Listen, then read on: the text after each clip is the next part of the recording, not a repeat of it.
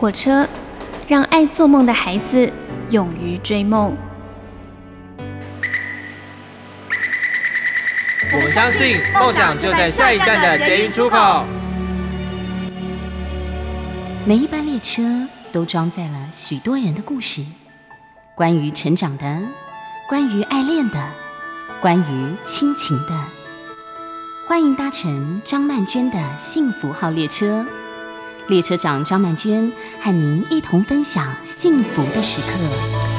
哇，我们又进入了一个新的疫情的高峰期啊！虽然也许还没有到最高峰，可是呢，每个人的心里应该都觉得忐忑不安吧？虽然说啊，戴口罩啊，做好消毒啊，其实真的很辛苦，但这一切都是情非得已，大家还是得要一起来合作。我们现在听到这首歌是庾澄庆所演唱的《情非得已》，你所搭乘的是第一个小时的幸福号列车，我是列车长张曼娟。难以忘记初次见你，一双迷人的眼睛，在我脑海里，你的身影挥散不去。握你的双手，感觉你的温柔，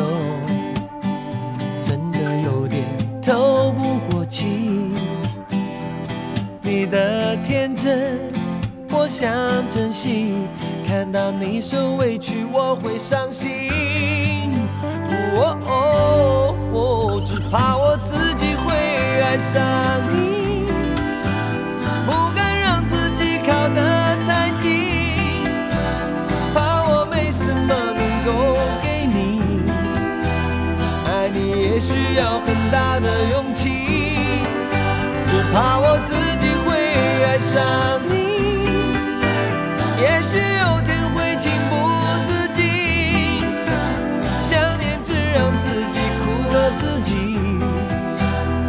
爱上你是我情非得已，难以忘记初次见你，一双迷人的眼睛，在我脑海里，你的身影挥散不去，握你的。双手感觉你的温气你的天真我想珍惜。看到你受委屈我会伤心。喔只怕我自己会爱上你不敢让自己靠的太近怕我没什么能够给你爱你也需要很大的勇气。怕我自己会爱上你。也许有天会情不自禁，想念只让自己苦了自己。爱上你是我情非得已。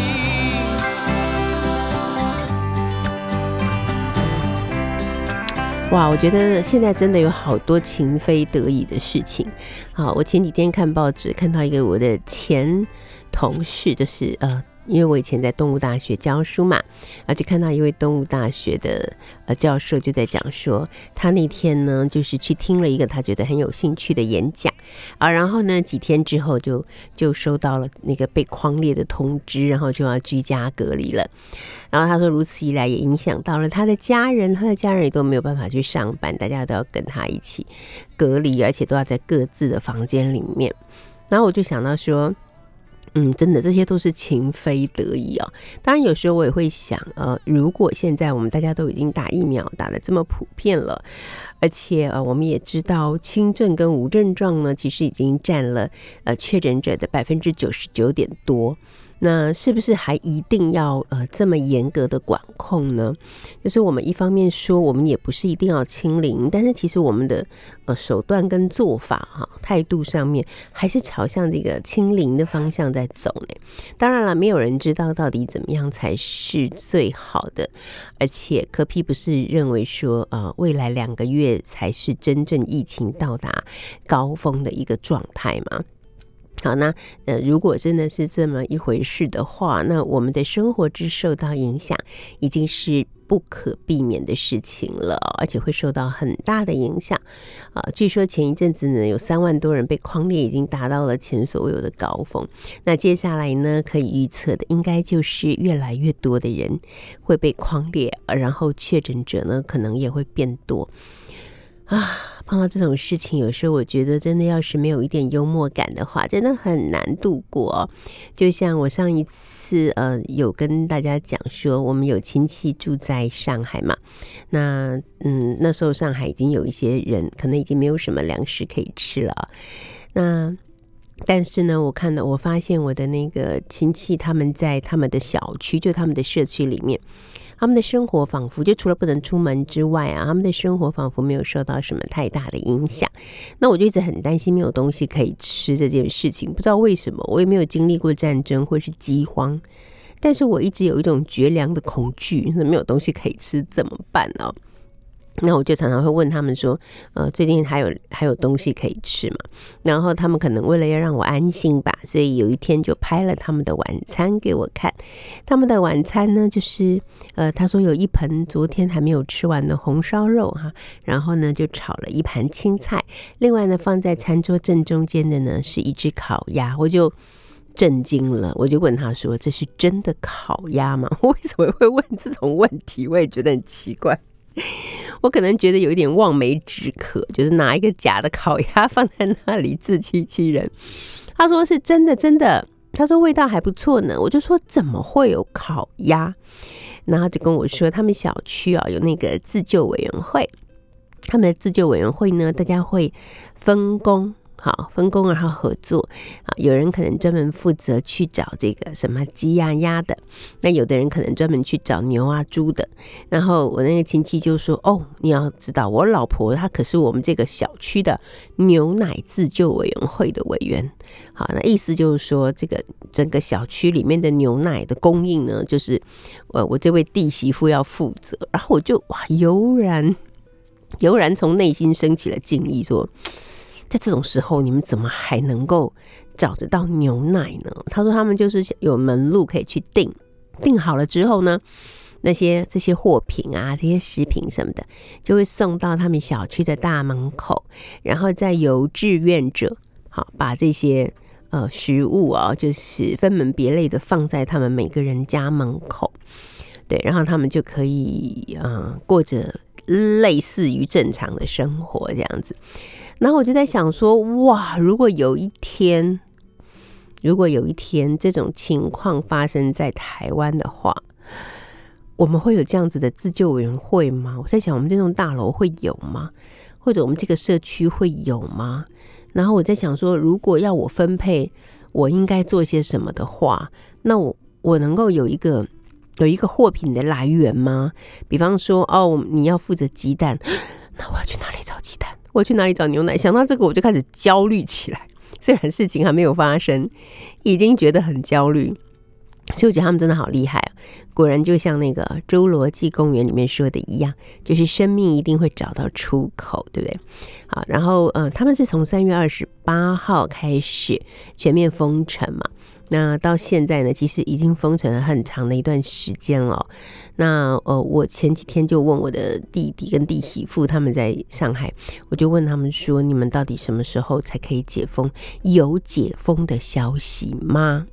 然后他就跟我说：“嗯，本来好像要解封了，但是我们的小区呢又有人出现了阳性，所以呢我们会继续再封七加七天。”什么七加七天不就十四天吗？我说天哪，这样子一封，不是都到月底了吗？他说对啊，只希望这段时间不要再有阳性的人出现。然后我就在想说，其实从三月二十八号开始哦，封已经封了超过十四天了。那也就是说，他们小区里面的人跟人之间彼此并没有什么交流或是联系。那所以，如果有人是阳性的话，那就封那个人就好了。有必要封整个小区吗？我就有一点不懂诶，到底为什么？想起来真的觉得挺恐怖的。然后我也看到，因为他们不是只有风而已，他们会有一些所谓的志愿者，就是志工。其实这些人还蛮了不起，在那么危险的时候，愿意出来担任志愿者。他们就会在每个社区的楼下，他们都准备了很多那个检测的桌子、检测的器具，然后每隔个一两天就会叫住户下来检测。但是因为核酸检测可不是一件很舒服的事情。所以呢，不管大人小孩都不想去检测，那这些志愿者呢，就只好动之以情，说之以理。我那天看到一个影片，还蛮可爱的，就是他们呼唤那些住户下来的时候，啊，就会用一种好像撒娇一样的方式说：“亲爱的，亲爱的，该下来做核酸检测了。”我就觉得很好笑。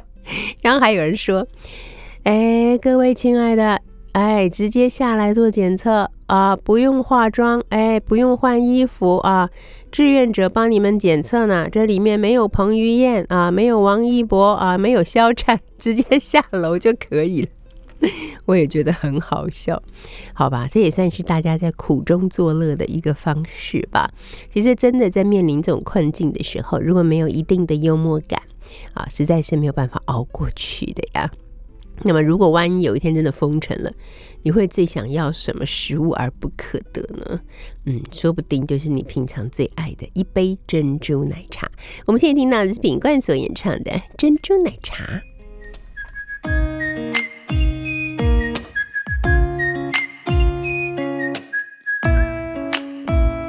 嘿，牵你的手，漫无目的散步，无论走到哪里，心情一样满足，baby。只要在你的身边，都变成短暂美好的旅途。在我心中传来熟悉的温度，那是我想要紧握的幸福。像我第一次遇见你时，手中奶茶的香浓，还回味，心狂跳，沉醉，想飞。是我认定的天度。平淡日子半糖也满足，你是我的珍珠，在我掌心捧住，为你心动片刻不由自主，把幸运封住，小小世界里彼此照顾，刚刚好的浓度，再加一点呵护，做你独一无二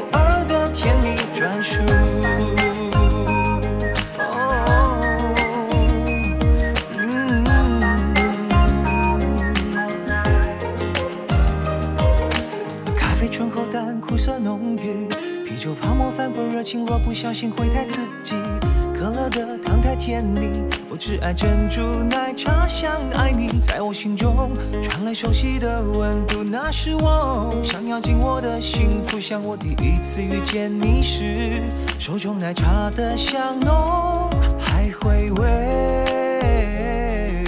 心狂跳，沉醉，想飞。你是我认定的天度，平淡日子半糖也满足。你知道吗？现在很多人都啊很流行运动健身啊，那或者会认为说啊，只要我好好的健身啊，我的身体竟然自自然就会很健康，然后也会有很多肌肉。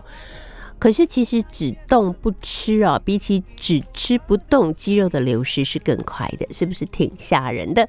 今天呢，在我们第一个小时的幸福号列车，我们呢要跟大家介绍的就是这个月的康健杂志啊。康健杂志呢，封面故事是吃对营养，运动增肌更有效。来到我们幸福号列车的是康健杂志的记者陈卫成。Hello，卫成你好，主持人好，大家好。对你自己有在健身吗？呃，我有在运动，没有有在运动。对对 OK，好，那你有感受到在运动之中吃东西要特别仔细去去挑选，还是说你以前并不知道，觉得饿了就吃这样子？嗯，其实我以前并不知道，就像是我大学的时候是打球队的，嗯，那打球队都知道说可能就是要练肌肉嘛，嗯，对对对，要碰撞要练肌肉，所以说，但是我们那时候知道说，哎，我们。健身完之后要去吃东西这件事情，那时候我们有这个有这个概念，但是我们不知道吃什么才对。嗯，对。然后我们想说，哎啊，那我们既然都运动了嘛，都健身了，那我们就吃一点热量比较高的东西。嗯，对。对，到时候就吃一个什么炒饭。哦，吃个牛排，嗯，对，吃个什么，就是就就就去吃牛排，就去牛排店吃那些什么牛排冰淇淋啊、玉米浓汤这种东西，然后炒饭，高热量，对，高热量。的。然后因为他说其实也不知道说运动后要吃要吃比较低油脂的东西，然后就吃那些高热量的东西，然后又高油的东西，然后后来后来后来也发现说好像。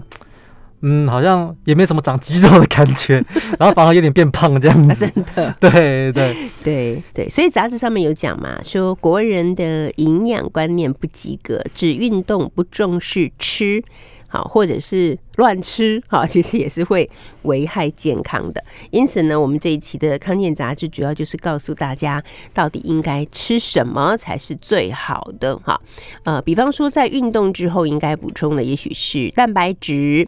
碳水化合物对于增肌的效果是最好的，这个其实有一点，哎，让我有一点惊讶，特别是在碳水化合物是这几个字。对，因为碳水化合物大家都想到，直接想到说可能就是饭啊、米饭、米饭啊、面这些这些东西。那那这东西对于呃，一般人，而且尤其是想要维持健、维持体态的人来说，它是一个大敌嘛。对啊，禁忌。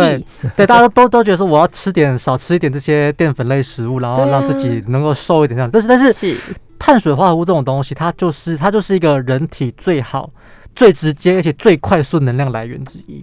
哦，对，因为运动是一种耗能的过程嘛，对，是。那身体能够很快的消耗这些碳水化合物，嗯，然后当做把它变成血糖，然后变成肝糖，储存在肌肉里面，嗯，对。那你运动的时候呢，就就会消耗这些能量，这样子，嗯嗯。所以说，呃，很多人可能是说，哎，我，呃，我怕胖就不吃运动，就我我怕胖，是我运动。对，但是我运动我不吃这些碳水化合物，嗯，对，吃不够。那吃不够，第一个就是说你可能运动的时候会觉得没什么精神，嗯。第二个就是说你这些碳水这些碳水化合物吃不够的话，那可能会增加你肌肉流失的。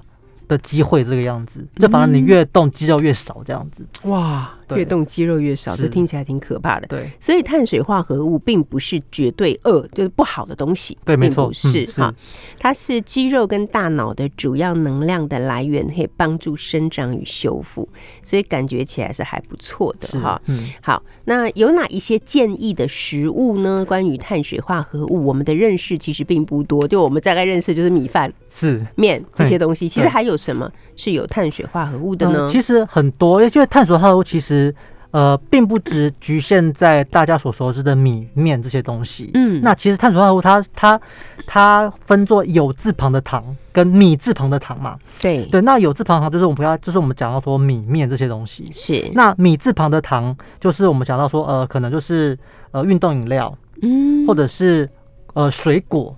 果糖这些东西，对对，那其实这些东西都是能，这是都是能够给身体带来很多能量的的的食物，这样子。所以说，所以说很多人可能运动完之后呢，我要吃强调强调低脂嘛，所以我会吃一些呃马铃呃马铃薯或者是地瓜。哦，对，水煮马铃薯或水煮地瓜这些东西，或者是香蕉，甚至是一碗白饭。嗯，甚至是粥这些东西，OK，对对，都是都是一个运动前后非常好的那个碳水化合物来源。嗯，对，其实呃，就是这次康健杂志有告诉我们说，运动前、运动后要怎么吃，比方也是有时间上面的讲究，像是运动前是在运动三到四小时之前是要吃会比较好，是吗？对，因为就是因为碳水化合物它必须，它毕竟。还是需要消化时间的嘛，嗯，你要消化之后呢，才会被身体吸收，变成能能量储存起来。对，但如果说你吃，你可能是吃一般的固态食物，可能是你可能，呃，中午吃的一个一一一个便当好了，那你可能下午三四点再去运动，就会比较好，就身体不会有那种负担的感觉。OK，但如果说你今天可能是，哎，我可能是四点运动，但是我可能两三点我才有时间吃东西，那这个时候呢，可能就不要吃这些比较固态的食物了。就吃就喝点，就吃点运动，喝点运动饮料，这些东西就是让这些东西它液态的嘛，又好吸收，对，然后又是一个快速能量来源，就喝下去之后就可以马上去，就可以大概半个小时就可以去运动了。哦，对，OK。那运动中，原来运动中也有人会要去吃东西的哦。哦，像是很多像是在跑那个路跑或者马拉松的人啊，对，对，很多人就是可能运动可能超过一小时，以一小时当做一个界限好了，那是超过一小时的话，可能身体储存的能量都已经。消耗完了，嗯嗯，那可能就是你在过程中可能需会需要喝一点运动饮料啦，补充水分，补充电解质，补充点糖分这样子，对，然后让身体可以持续的有那能量可以去运动。所以说基本上就是超过一小时，你就可以适量喝一点这种液态的东西，不要再吃饭哦，嗯嗯，液态的这个液态的这个运动饮料，对，或者是那种果，有些有些像是市面有那种呃能量果胶，就是果冻状的东西，对。对，就吃下就很好吸收，然后也不会有负担这样子。OK，那如果说一般人可能是你去健身房。跑个半个小时啊之类的，这种中训基本上专家是觉得说不太需要，因为基本上半个小时还不会把你身体能能那个能量全部消耗掉这样子。哦，好，当然就再来就是运动后哈，运动后也要隔一段时间再吃吗？比方说，哦，我先休息一下，一个小时以后或两个小时再去吃，还是要尽快吃？是这个其实基本上呢有一些争议在，嗯，就是说有一些在现在有一些研究觉得说，哎，以前都觉得说我运动后要马上吃。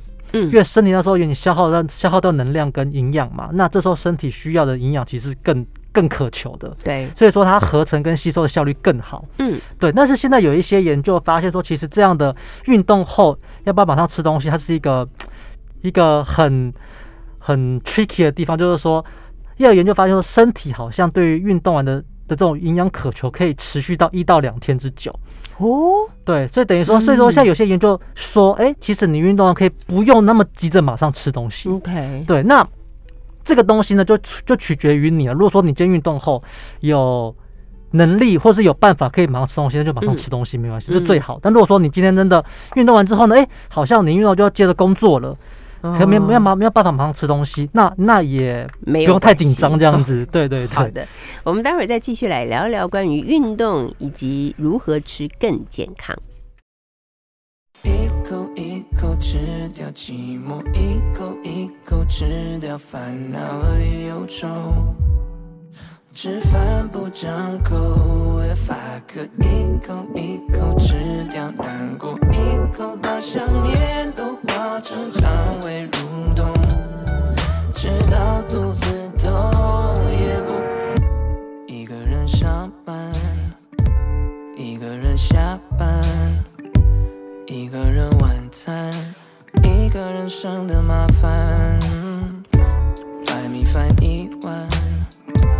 辣椒酱一罐，大汤匙一半，舌头代替我呐喊。日子就这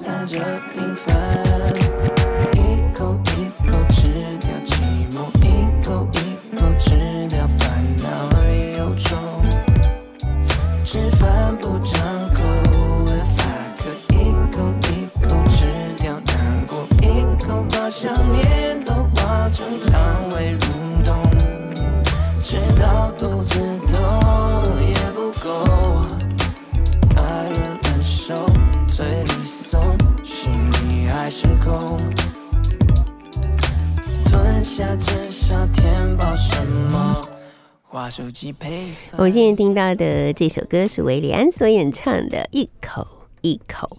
其实吃东西的时候，一口一口的吃啊，绝对比狼吞虎咽要好很多，你所搭乘的是第一个小时的幸福号列车，我是列车长张曼娟。我们今天邀请到的是康健杂志的记者陈卫成啊。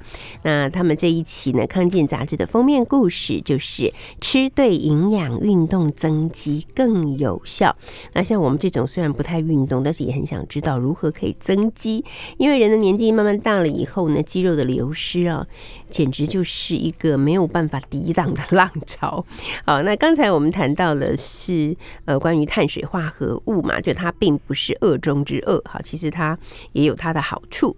接下来我们来聊聊嗯蛋白质啊，那蛋白质确实是我常常听到大家在讲的关于蛋白质对于这个肌肉的好处是什么？好，我们还是请那个魏成来帮我们介绍一下蛋白质。嗯，蛋白质就是它很直观嘛，它就是对会被分解成氨基酸，就是它蛋白质是大分子，那吃下去之后呢，就是肉。蛋白质，那吃下去被消化吸收变成是氨基酸，嗯，那氨基酸这是小分子才能够被身体利用吸收。那因为我们运动的时候，其实呃运动就是肌肉会收缩跟舒张嘛，对。那在这过程中呢，可能会有一些小小小小的一些小破损。就很多人运动完之后可能会酸痛，嗯，那这个酸痛可能就是因为你的肌肉在运动过程中可能有一些破损的一些状况，对，那这那这个时候呢就需要蛋白质去修补这个的破损，所以才为什么才会说，哎，重训的人会变壮。嗯，就是因为说你运动重训完之后呢，肌肉破损之后呢，你吃蛋白质，然后身体去用用这些营养去修复，让你的肌肉变强壮了。哦，对，身就是一种身体的这种自我修复的机制啊。嗯，对对对对对。好，那么到底除了蛋，因为我觉得蛋白质一定就是想到蛋嘛，对不对？嗯。那除了蛋以外啊，还有哪一些食物？我知道有些健身的人是非常迷恋于吃鸡胸肉的，是好，所以常常就去抢买那个鸡胸肉。对对对。那除了这些以外，还有其他是对身体好的蛋白质吗？是，其实牛奶就是就是一个不错的来源啊。牛奶，因为牛奶它是它是算是一个算是最好吸收的的蛋白质来源之一。对对对。那跟讲说鸡胸肉，那鸡胸肉其实它就是就低脂。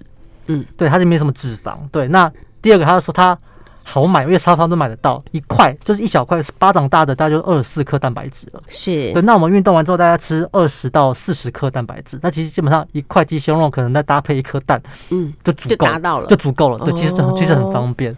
对，还有像是肉类，那肉类基本上就不要吃那种，假如那种牛排呀，什么五花肉很油，这很油的东西，你可以吃个鱼肉。OK，对鱼肉啦，或者是呃，有些像素食人可能是会想要吃豆类，豆腐对豆类可以，对对，但豆类它的它的这个身体利用植物性蛋白质的这种效率，不是比动物性蛋白没那么高，嗯，就等于说你可能吃的植物性蛋白质可能要吃的多一点。啊，对对对，才可能达到那个身体吃。动物性蛋白质的量这样子，嗯，那如果喝豆浆呢？哦，豆浆可以，也可以，对，豆浆也可以，对。但是豆浆基本上它的，就讲说它的蛋白质含量可能又更少，就就少了一些，然后它利用率可能又低了一些，就等于说你可能豆浆要喝大概，我记得好像喝要要到大概八百 CC 吧，哦，对，才可能。等于一块鸡胸肉或者是一颗蛋的那个蛋白质含量这样子，那所以吃蛋最好啦。哦，吃蛋很方便啊。对，而且吃蛋那个，而且那个蛋白里面呢有个叫白氨酸的东西，它是一个必需氨基酸，它对于长肌肉是最有效果的一个成一个成分这样子。了解。对。那蛋吃蛋的时候有讲究吗？比方说只能吃水煮蛋吗？还是说荷包蛋也可以？还是蒸蛋也可以？呃，蒸蛋可以。那荷包蛋因为要要因为它是它毕竟要过油去煎嘛，是对。那该讲到说，其实运动后为什么要吃低油脂的东西？嗯，因为油脂的东西它会延缓肠胃吸收的速度。嗯，对。那该讲到说，运动完之后呢，身体它对于营养的渴求是最高的。那你吃下去之后呢，那你要让你的油脂去消耗，去拖慢了你消化吸收的速度。那这样子就是呃，可能。像是呃以以蛋来以蛋以蛋来讲好了哈，它可能吃下去可能是大概一个小时，或或是或者一个半小时就消化就消化掉，那身体可以很快的去运用这些对。但如果说你今天吃了荷包蛋，嗯，或吃了肉类，或吃了高脂肉类，可能三四个小时才消化完。啊，那三四个小时消耗完，消耗完之后呢，那身体可能就已经不需要这些营养了。哦，那就变成脂肪堆堆都堆起来了。哇，这个我，所以我刚刚就说我大学的时候可能运动完之后，我跑去吃牛排，跑去吃炒饭，反而身体没有用，没有用到这些营养，反正变都变得肥肉了这样子。哦，了解。对，好，那这样讲起来，好像油脂是我们最不需要的东西。可是接下来我们又要来聊聊脂肪。嗯，是对，嗯，那为什么脂肪这东西不需要运动前后来补充？就是因为说，哎，第一个。其实人的脂肪就够就已经够用了，对，人自己的 对。已经够用，人的脂肪就已经够用了。那第第二个就是说，其实有一个实验呢，他就是说他让这些运动员呢，这就是在运动前呢，就是特别去吃油脂的东西，嗯，就后来发现，那他们运动的时候其实好像并不会特别去呃消耗油脂，消耗额外油脂这件事情。所以说，基本上运动运动这东西，油脂在运动的这个概念里面，它其实不是一个。呃，需要运动前、中、后去补充的东西，对。但是好的油脂对于健康是绝对有帮助的嘛，因为好油脂可以可以抗发炎，像是鱼油啦、橄榄油这些东西。那对，那基本上发炎这种东西对于中老年人来讲，其实它是一个慢性病嘛，因为中老年毕竟都有什么，可能有三高啦，或者是会有一些慢性病问题。那这这那些问题呢，就是会导致身体慢性发炎。那发炎这个东西呢，身体就必须去分解体内营养，去对抗发炎这件事情。是对。那分解营养就跟我们合成肌肉就是一个相反的一个一个的一个一个路径嘛。嗯。就等于说，你把这个发炎。控制住之后呢，身体自然它的发的那个合成肌肉的效果会比较好。嗯，所以等于说这些抗氧抗发炎的过程，它基本上都可以帮助你增肌这样子。OK，对，好，那到底什么才是好的油呢？嗯，就刚刚讲说油、鱼油、鱼油或者是橄榄油这种东西。橄榄油，对，那这么这基本上这种东西，它不是运动前后补充的，是它日常就要补充的。嗯，就等于说，如果说你今天可能是外食族，或者说你今天可能。在饮食当中没有办法吃到这些好的油脂的话，那可以考虑把鱼油跟橄榄油当做是一个日常补充的一种方一种补保健保健品这样。OK，了解。好，接下来呢就来聊聊这个乳清蛋白。我对于乳清蛋白真的是充满好奇，因为有的时候我会陪家里的长辈去健身房，或者以前我自己去过一段时间健身房，我都有看到健身教练他们的身后都有那个好大罐的对好大乳清蛋白，我想说。哇，我其实很好奇，他们到底在什么情况下吃这个？吃这个的好处到底是什么？我们一般人也可以吃吗？哦，一般人也可以吃。那乳清蛋白就是从牛奶里面，从那个牛奶里面提炼出来的蛋白，嗯，它就是一个非常纯正的一个蛋白质，嗯哼，它没有任何的油脂，油脂或或者是油脂含量很低，所以说基本上。吃乳清蛋白的人，他会觉得说，第一个他方便，他就一吃一吃就吃了嘛，他不用像我还要去买鸡胸肉回来吃。啊，对。那第二就是说，你吃你吃肉类或吃什么鱼类，好了，可能都会多少都会吃到一些油脂。嗯。但是乳清它没有任何油脂，所以等你吃下去都是纯正蛋白质，它不会有任何，它不会吃到任其他的油油脂，然后导致你把自己发胖这样子。嗯。对。那第三个就是说，它的它的呃营养密度很高，就是它都是蛋白质嘛。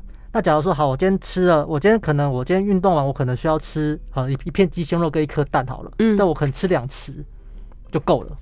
哎，听起来很不错，对，就是很方便，就是很方，它就是很方便的一个食物，对，这就是为这就是为什么乳清还有其他的这种类似类似的这种运动补给品这么欢迎，就是因为它很方便，嗯，对，两匙泡个水就可以直接喝了，而且味道。很多味道嘛，有香草的，可有巧克力的，现在还不错。就像还有珍珠奶茶跟芋芋头牛奶味道，对 对，这很好喝。对，然后然后又很方便，对，然后就等于说它这是一个很快速的这个蛋白质来源，所以说很多的健身教都会喝着，都会喝这个东西。了解。我们先来听这首歌，黄小琥所演唱的《动子动》。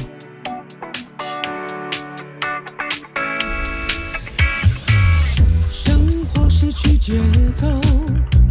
站在地板上，动也不能动，还有什么理由让青春流走？你总是痛，多难受，小蚂蚁在摇动，忍耐到极限，何不解封？当世界打乱你节奏，不能一个人寂寞太久。你需要被音乐拯救。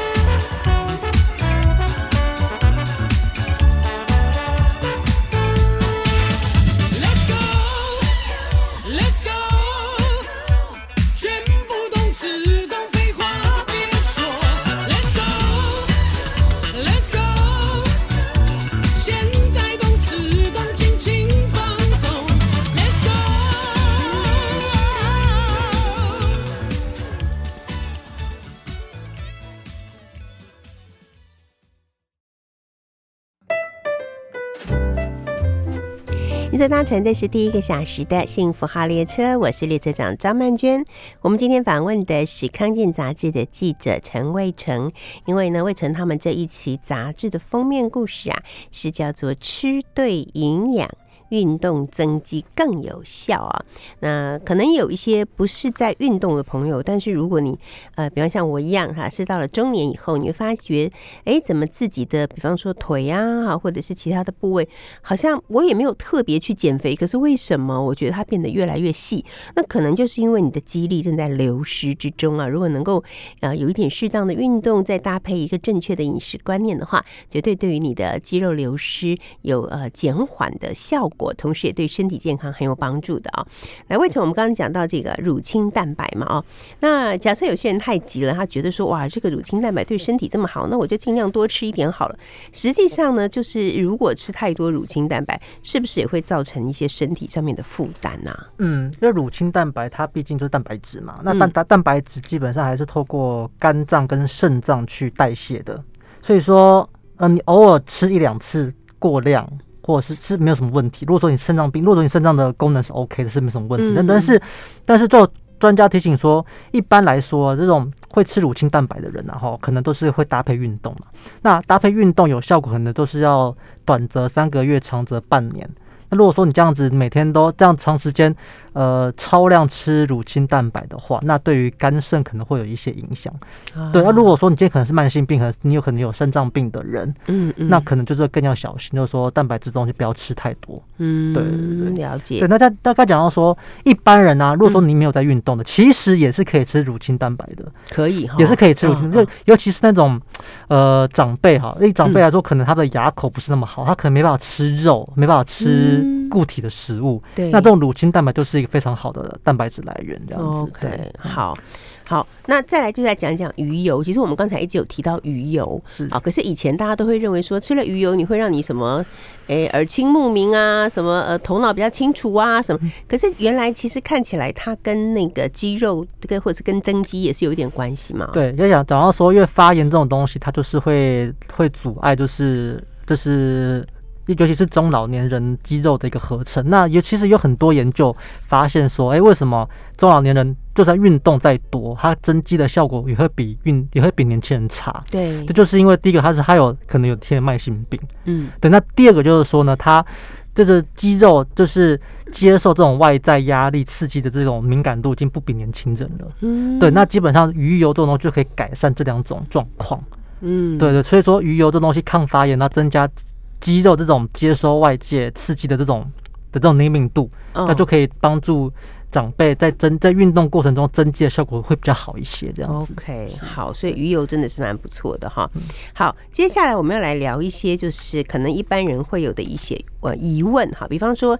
现在有很多人，他们是如果膝盖没有太大的问题，他们可能会在下班以后自己呃去进行一些像公园啊、校园啊，或者是河堤边啊，进行一些慢跑的有氧运动嘛。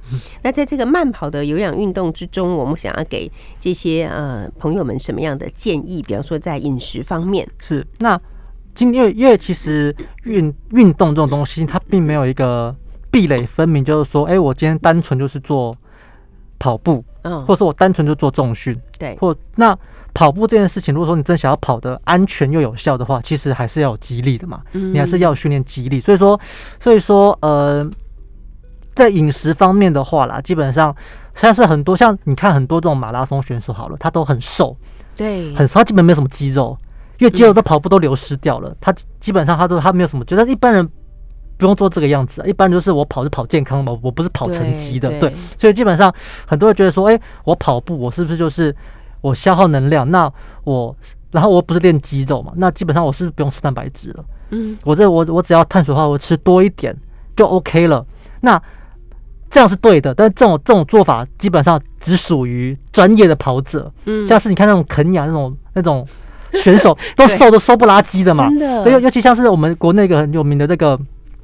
跑者叫做陈彦博，嗯，哦，他体脂肪也是很少，嗯，也是很非常非常低的。那这种东西，它就只限于这种专业的跑者。那我们一般人的话，不需要做到这样子。所以，我们基本上这种慢跑啊，有氧运动还是要吃蛋白质，嗯，对。那蛋白质跟碳水化合物的比例，当然就是我记得是呃蛋白质一，然后碳水化合物三这样子，嗯哼，吃的比例这样。OK OK，而且就是建议大家可以吃一些像尾鱼啊，或者喝一些无糖的咖啡啊等等之类的啊，都蛮好的。对，好。那如果说是哦，我看到一个很很妙的东西，叫做甜菜根汁。在今天以前我没有看过这个哦，是对这个好处是什么呢？嗯，其实甜菜根这东西啊，你去那种。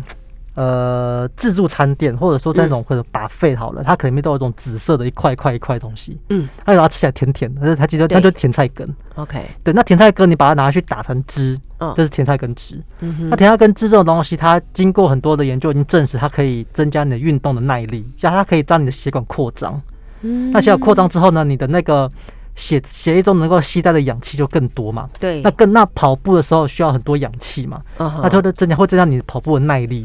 可以增加你跑步的时间，这样子，就等于说很多人，像尤其上次我认识的有一些有在固定跑路跑或者是跑那种山铁的那种人，嗯，他们在运动前都会喝这种这种甜菜根汁，或者说喝或者或或者是吃那些什么咖啡因锭。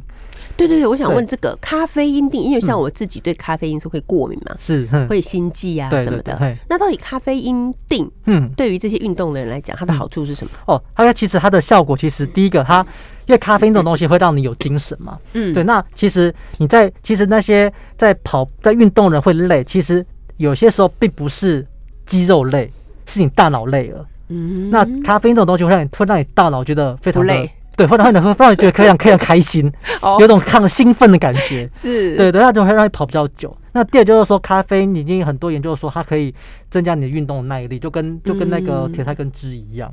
最多很多人在这种跑步之前都会吃这些这种咖啡因定这种东西，像有像有些爬山的人也会吃这个东西。哦，对，让你会让你爬起来会比较轻松，都不会累这样子。对对。那这个是平常就可以吃吗？还是说要在运动之前或者是比赛之前吃呢？建议说，如果说你今天真的想要，可能可能是你一个月后有计划去参加路跑，嗯，或参加三铁这种活动的话，那其实，在运动在比赛前的在一个月的时候，你可能就要开始去尝试吃这些东西。因为第一个就是你在比赛过程中，你不要你不要吃完全没有碰过的东西。对身体也不身体可能会产生一些太冒险对，会可能不舒服。对，那第二就是说，这个剂量你可能抓不准，也是对，像是有像像它这像呃有一些国际的一些通用的的一些呃剂量，那这这样是符合一般人的剂量。但是你今天可能你不用吃到这个剂量就有效果了，嗯，或者说你今天可能要吃超过这个剂量才有效果，是你都不知道嘛？就等于说你平常就要开始试，可能一天可能一周你在运，可能你在训练的时候，一周可能吃个两三次。试试看，说，哎，你今天吃这样子有没有有有没有感觉？嗯，对，先从最低开始吃，再慢慢慢慢慢慢慢增加这样子。嗯，对对对，就不要说在比赛中一吃，就比赛中吃，你不知道。你吃下去有没有效果？真的，那第二个身体可能也会不舒服。对，对，没错。好，其实今天对于我这个，诶，虽然没有运动，但是对于如何可以增长肌肉或者可以阻止肌肉流失的中年人来说，真的蛮有收获的。因为我们发现了一些可能比较方便的，就可以达到那个保存肌力的这种效果。是没错。对，当然啦，运动还是必须啦。我们不能说只要吃这些东西就好，都不运动哈，这样的效果一定不好的。那今天呢，非常谢谢魏晨。啊，为我们带来了《康健》杂志我们这个月的封面的主题：吃对营养，运动增肌更有效啊！那里面还有很多的一些资讯啊，或者是一些数据等等的。大家想要更进一步了解的话呢，就去看看我们这一期的《康健》杂志。好，谢谢魏晨，谢谢你，谢谢大家，谢谢。好，我们现在听到的是徐佳莹所演唱的《现在不跳舞要干嘛》。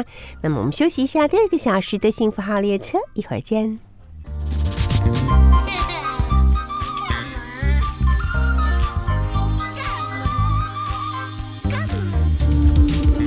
说不定哪种风格你决定跟什么风它快乐所以快乐。